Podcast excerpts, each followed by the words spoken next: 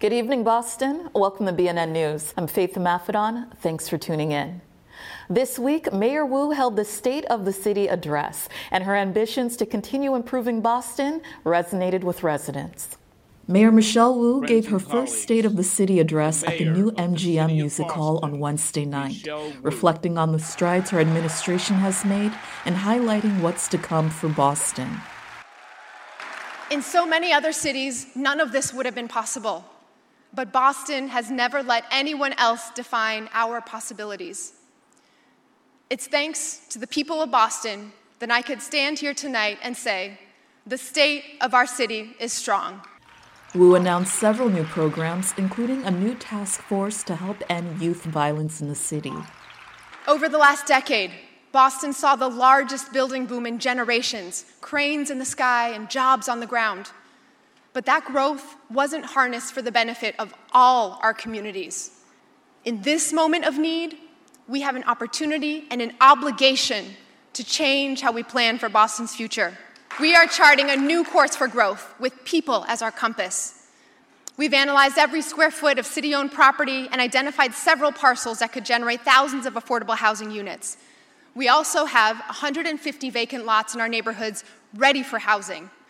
Local builders, work with us to design high-quality, affordable homes that enhance the surrounding neighborhood, and we'll give you the land for free. The inspiring speech brought standing ovations and an overwhelming sense of hope for the future. Boston is a city that will never stop reaching up toward the progress we know to be possible and out to the community whose work makes it lasting. Thank you, and God bless the city and people of Boston. In East Boston, residents are up in arms over a new construction project that plans to create a substation in the neighborhood. Extinction Rebellion Boston and fellow activists are concerned with flooding and its proximity to residents. It was a quiet Wednesday morning on the neighborhood streets of East Boston, and local residents from the No Eastie Substation campaign, supported by members of Extinction Rebellion Boston, are fighting to keep it that way. Utility company Eversource is ready to break ground building a new electrical substation starting January eleventh. Construction is estimated to last two years. Climate activists have been vocal about the costly project and what they believe is a terrible location due to flooding.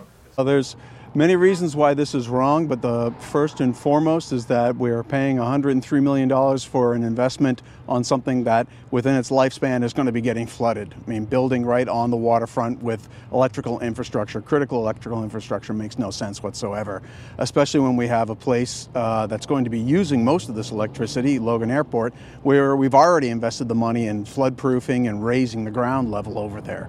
So it makes a lot more sense to have it there. The substation's purpose is to lower the voltage of electricity from a transmission line beneath Chelsea Creek, so its power can be used in surrounding homes and businesses. However, its location directly across from a busy playground and on the banks of the frequently flooding creek has opposers concerned about the safety of Eastie residents. We don't need electric uh, dangerous infrastructure in a flood zone. We need more green space. We need more tree coverage. This area has the least tree coverage in the greater Boston area. And this is a really dangerous thing if you speak to families and people uh, who are living in this uh, direct environment, whose children are playing on the playground here. These things can explode, and we cannot build dangerous infrastructure next to Uh, playgrounds. That should be very clear. That should be very clear to Eversource and also to the state of Massachusetts. Despite Eversource's green light, the East Boston community remains hopeful that new state leadership will be receptive to their demands in stopping the substation's completion. According to a recent Twitter poll, Boston has a major problem when it comes to anger on the roads. For every one hundred thousand people, there are one hundred thirty-seven tweets that come through for the city of Boston with the hashtag road rage. B N N News took to the streets of Copley Square to find out why Boston drivers are so angry. If you live in Boston, you've seen it or done it. Lost your cool behind the wheel. The horns in Massachusetts are insane. You know, we, everybody loves to uh, lay on their horn. Like the lights, people don't really have patience when you're when the light just turns green. They're beeping almost immediately. Um, and then obviously on the highway, you see people when they are, even if you're going a little bit slower in maybe the fast lane, they get really upset and you see them swerve around. I mean, I saw it yesterday when I was in a car with my girlfriend. Like I'm trying to cross the road and, you know, someone is coming uh, from the other direction, speeding, and, you know, the the the the robot is giving me the green light to go as a pedestrian, but this guy is like already in a like in a frenzy of like moving across. In a survey of one thousand drivers and a Twitter search, Boston ranked eleventh as worst city for road rage, trailing behind Cincinnati, Ohio, Tampa, Florida, and Buffalo, New York. But why is Boston so high on the list? I think that there's, you know, a combination of factors. You know, there's a lot of construction, um, a lot of things. Like even in my neighborhood in Cambridge, one-way streets changed to the other-way streets and things like that. So I think that people don't like change. They find it confusing. I think it's an impatience thing. Um, we're always on the move to go somewhere. Um, we're always trying to get to either an event or a work or a job. So I think that's where it comes from. I think it's gotten worse. Um, and I think it's worse because post-pandemic, people are less have less social etiquette now. Being on the receiving end of road rage can be a terrifying experience. Just I was driving with my girlfriend on Mass Ave uh, in South End, uh, and literally just like the, the guys right behind me, it's just like they started honking at us, and then I was like, I didn't know what was happening, and they literally like on the red light, they left their car and pretty much walked right next to us and tried to break in. Yeah, and I had to lock the doors, and it's just like they weren't leaving. They ended up breaking our glass, and I had to drive away. Drivers with road rage often act without thinking of the consequences. Some people might want to vent their frustrations with other drivers on the road, but unfortunately, sometimes it doesn't take much for an incident to escalate. And drivers might face a situation like being brake checked or being blocked from changing lanes, which can lead to an accident or even an altercation with another driver in some cases. We don't know who officially has the most road rage. We know that people believe that men, young drivers, and people in sports cars are the most prone to road rage. And as to the why, this is just speculation, but with younger drivers, it might be people chalking it up to less experience on the road. And with sports car drivers, it just might be the stereotype of the hotshot with the sports car. As far as avoiding confrontations, Hannah shared a few tips. triple A recommends always following a safe following distance, only honking when absolutely necessary, and just not engaging with other drivers when you can help it by not yelling or using hand gestures. It's important to stay as level-headed as possible, just to allow drivers to make the calm, safe decision on the roads. And residents offered sage advice as well. If people can just calm down, take their turn, be a little bit more patient, let people pass, let people in, then, you know, we would increase the safety of our drivers all around us. Or if that doesn't work, take a chill pill. The Boston Globe has reported the most impactful stories of Boston and our nation since eighteen seventy-two. And the sesquicentennial, new word alert, the one hundred fifty years is being celebrated all year long. Down in the Seaport Commons, staffers and readers alike celebrated a special anniversary of one of the most read newspapers in the country. The Boston Globe has served as one of the city's most reliable news sources for one hundred fifty years. This is something that's been around for a long time before us and a long time afterwards, and those of us that are um, in the room and have the honor of working for the Globe are stewards for right now, and we take that role very seriously, and it, we're only successful because of the cooperation and support that we have from the community around us, so thank you. Onward. Since its first edition on March fourth, eighteen seventy-two, the Globe has covered countless historical moments in the city, from the Coconut Grove fire, desegregation of Boston public schools, to the Boston Marathon bombing, with an eye on always telling the truth. And over one hundred fifty years, as you might imagine, our commitment to truth and authenticity in journalism has been unwavered. But we've also, you know, in our past, we've, we've not been perfect. So this celebration is about um, reminding everyone of all the wonderful things that we are, all the authenticity, all the truth. Boston Poet Laureate Portia Olayuola shared her commissioned poem, Portrait of the Boston Globe as Atlas, to capture the history and mission of the news giant. Like land and money, truth is also a god. The world is celestial, depending on whose shoulders we sit. Truth. The circulation of newspapers increased during times of war. Perilled people need knowing to unfold like a map, need clarity clear as a marked path toward truth. Over the course of fifteen decades, the Boston Globe has been committed to serving the community. Their devotion to solid journalism and their ability to evolve are why they've been around for more than a century. Here's to the next one hundred fifty years. The Boston Parks and Recreation Department and Public Health Commission have announced a new way to keep Bostonians moving during the colder months, the Winter Fitness Series. From now until the end of April, anyone who would like to enjoy public classes in the park is welcome to join in on the fun.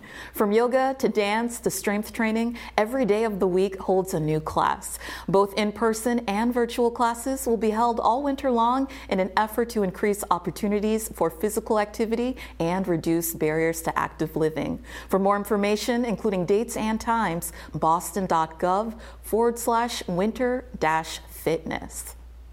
And onward we go. The Department of Veteran Affairs Veterans Affairs recently created policy to support veterans in emergency mental health crises.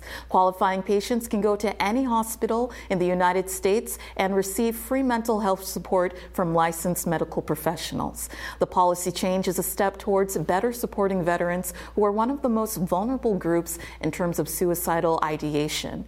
To access more information on qualifications and other details, you can visit news dot v a dot gov. Confidential support is available twenty-four seven from the Veterans Crisis Line. Or you can call or chat online anywhere, anytime. We had the joy of speaking more with Portia Olayuola, Olayuola, a renowned writer and poet who uses Afrofuturism and surrealism to examine historical and current issues within Black women, and queer communities. She's an individual World Poetry Slam champion and the founder of the Roxbury Poetry Festival.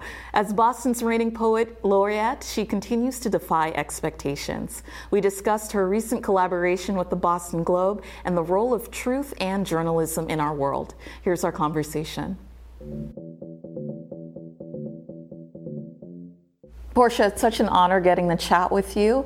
I'd love for you to talk to us about the process of creating Portrait of the Boston Globe as Atlas. Yeah, sure thing. Um, the request came to me via the Globe, um, I want to say um, in the winter, early January of this year. Um, and I was really excited about it, and it, maybe in part because I had been teaching a class and had just gotten past a unit on um, the journalist Ida B. Wells Barnett. Um, but either way, I was excited, excited about the possibility of journalism and what it means and what it means for folks to have access to that.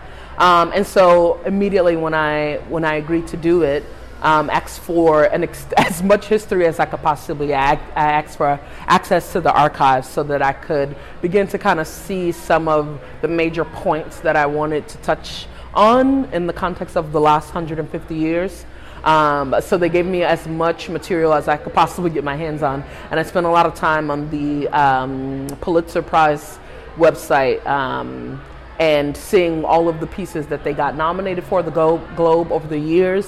Uh, it really drawing most of my attention to some of those uh, pieces.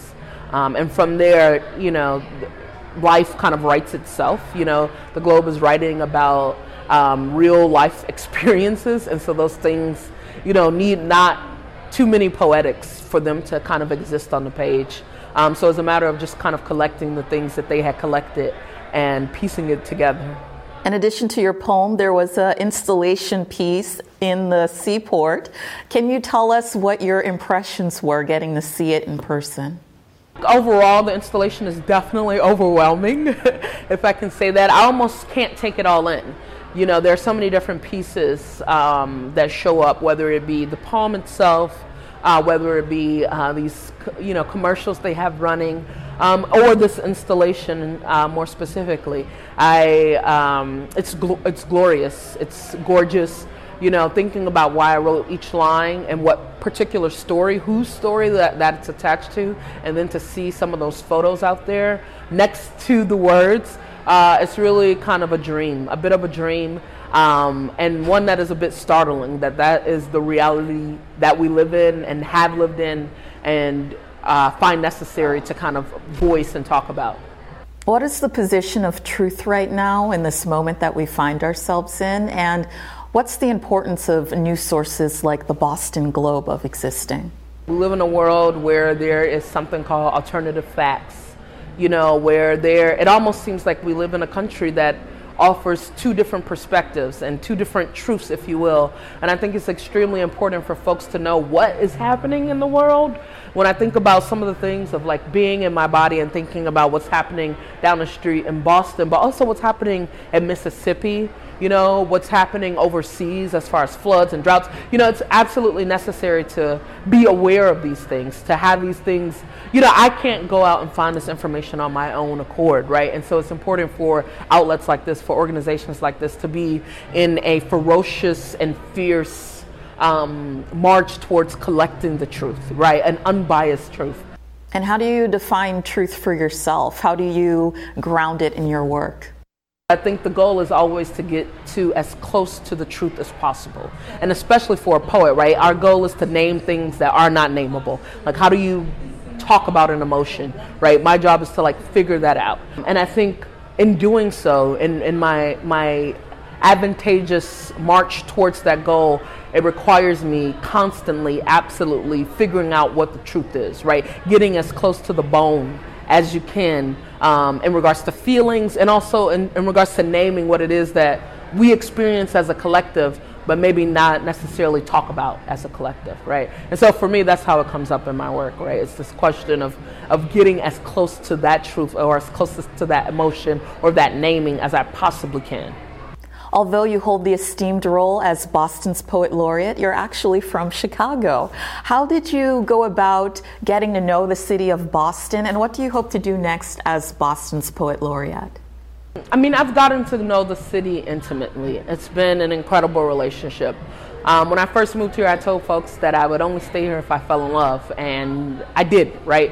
Um, and in love with the city. It's a little bit different in, than Chicago, in that Chicago is huge, right? um, I feel like Boston, you know, if I go to the grocery store, I'm probably gonna see someone I know. It's it's uh, easy, more manageable city, which makes for a more intimate city. It, it feels really good to be here and to grow here and to, to kind of give back and, and, and do the things, the job of living here.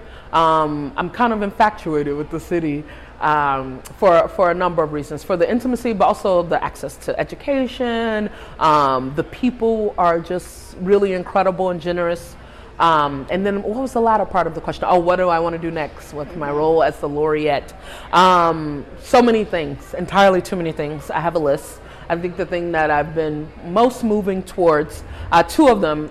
The first is something called a non M F A M F A, which is really providing access to um, the M F A style workshop to folks who may not have that access, but, you know, making rigor accessible, right? Accessible and free. So I've been like working with some schools, some M F A programs in the area to figure out how that, what that's going to look like and how we make that a possibility. And then I've also been doing some work with the Fine Arts Work Center to make sure um, Boston poets, and specifically Boston poets of color, um, can access the resources um, of some of the nationally acclaimed writers that teach each summer in P-Town. Um, right now we're working to secure quite a few scholarships for Boston writers of color um, to take those classes. So those are two things that I'm working on, but I guarantee there's there's an entire list.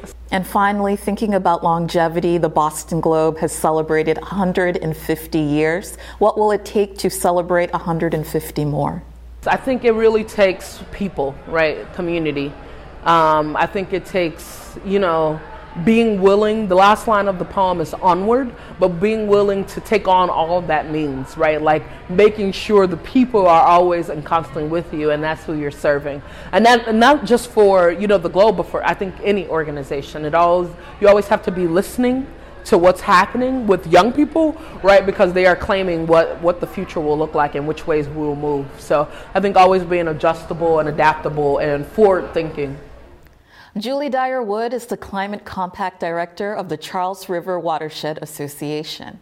She provides support for the research and data in order to maintain the health and beauty of the Charles. C R W A is one of the oldest watershed organizations in the country.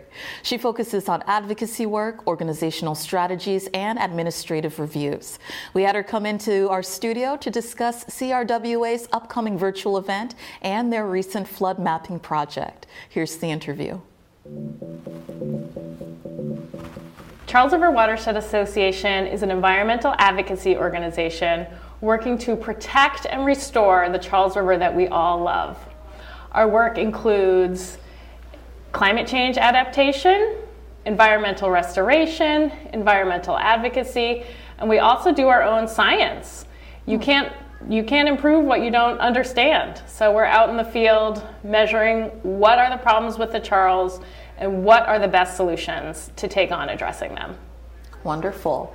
And with funding support from Massachusetts Municipal Vulnerability Preparedness Program, uh, C R, C R W A, and twenty cities and towns, you developed the Charles River Flood Model. Uh, can you tell us more about what went into the creation of the flood model and what new information you've been able to glean from it?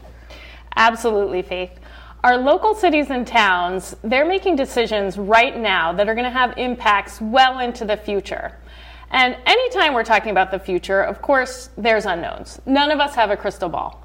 But climate change is making that even harder. We don't know what's coming. We don't necessarily know what's coming with our temperatures, with flooding, with environmental health.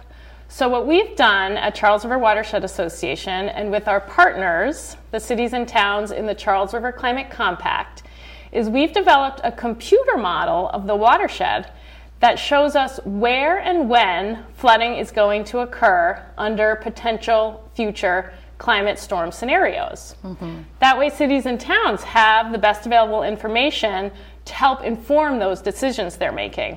Let's say you're a city or town leader. You need to build a new elementary school. Of course, you don't want to build it where it's going to flood. So they can use the data from the Charles River Flood Model to try and help inform those kinds of decisions. Oh, that's a really great tool to have. So in addition to this uh, wonderful flood model, uh, as you said, climate change, it's rapidly changing the city. What are some nature-based mitigation solutions that our residents can benefit from now? Well, we at Charles River Watershed Association, we are always looking at, to those nature-based solutions. And those are solutions that use natural processes to help us adapt or help us clean the river. And often those are more flexible. So when I say that we don't know what's coming from climate change, by using nature-based approaches, it gives us a little bit of flexibility. It builds some flexibility into our system so that we can adapt whether we face the worst or whether things aren't quite as bad. They also help improve our environment. They can provide open spaces, improve our mental health, provide recreational opportunities. Mm. Um, and these include things like constructed wetlands, um, improved wetlands, even just planting trees or smaller rain gardens. These all can help by slowing down water, storing water, filtering out pollutants, and providing shade and cooling, because we know the summers are going to get hotter. Oh yes, they that they do. Uh, so in addition, uh, C R W A, you've worked closely with uh, Communities Responding to Extreme Weather for some time. Can you tell me a little bit about the most recent collaboration uh, your organizations have and the upcoming event, Solutions for Future Flooding, on February first? Yes, we're so lucky to have Communities Responding to Extreme Weather, or C R W, as partners on this project. Um, they've been involved from the beginning, and this initiative kicked off in twenty twenty, so we're a few years in now. And C R W, they really have, they have a real grassroots um, presence in the communities, so they really get out and talk to folks. Mm. Some of our work can be a little complicated and technical, but we're hoping that it will have on-the-ground impacts, that it will help, as I say, build resilience into our communities. So our partners at C R W, they really get out and talk to folks, hear from folks, what are their concerns, what flooding issues are they dealing with. Hmm. C R W also has a lot of information on how individuals can prepare for flooding. So, so much in life can seem, you know, out of control, and especially with um, climate change. It just feels like we have no control over it. And C R W, they have great information on what you can do as a resident to prepare yourself. Where can you have control? And so we're excited. On Wednesday, February first, we're partnering on a virtual event, a webinar, uh, where we're going to talk all about this project. C R W is going to present. Uh, we're going to have a member of the Mashpee Wampanoag Tribe bring in some traditional knowledge and storytelling. Oh, nice. Um, it should be a great event. So if anyone wants to join, they can just go to our website, c r w a dot org, and register for that event, which will take place on Zoom at seven p.m. All right, fabulous. We'll definitely share that. And for our viewers who want to learn more about the organization and support the work of Charles River Watershed Association, how can they do so? Well, we have tons of information on our website, c r w a dot org. We'd love to see viewers at our virtual event next week. Um, and then we also have a monthly newsletter where we try and keep folks up to date with everything that's going on with the Charles and our work and how they get, can get involved. Um, so I would encourage folks to sign up for that as well. All right, great information for this changing world that we find ourselves in. Julie Dyer Wood, Climate Compact Director of the Charles River Watershed Association. Thank you so much for coming in today. Thanks for having me. Absolutely. Thanks for tuning in, Boston. As a reminder, you can stream or watch the news on demand at b n n media dot org. Each episode will be rebroadcast at nine thirty p.m. and eleven p.m. on Xfinity Channel nine, Astound Channel fifteen, and Fios Channel twenty-one sixty-one. And make sure to check out our B N N H D Xfinity Channel ten seventy-two. To close out our broadcast this evening, we have Shalika Joseph, a junior from John D. O'Brien School of Mathematics and Science, performing at the State of the City Address. For B N N News, I'm Faith Maffedon. I'll see you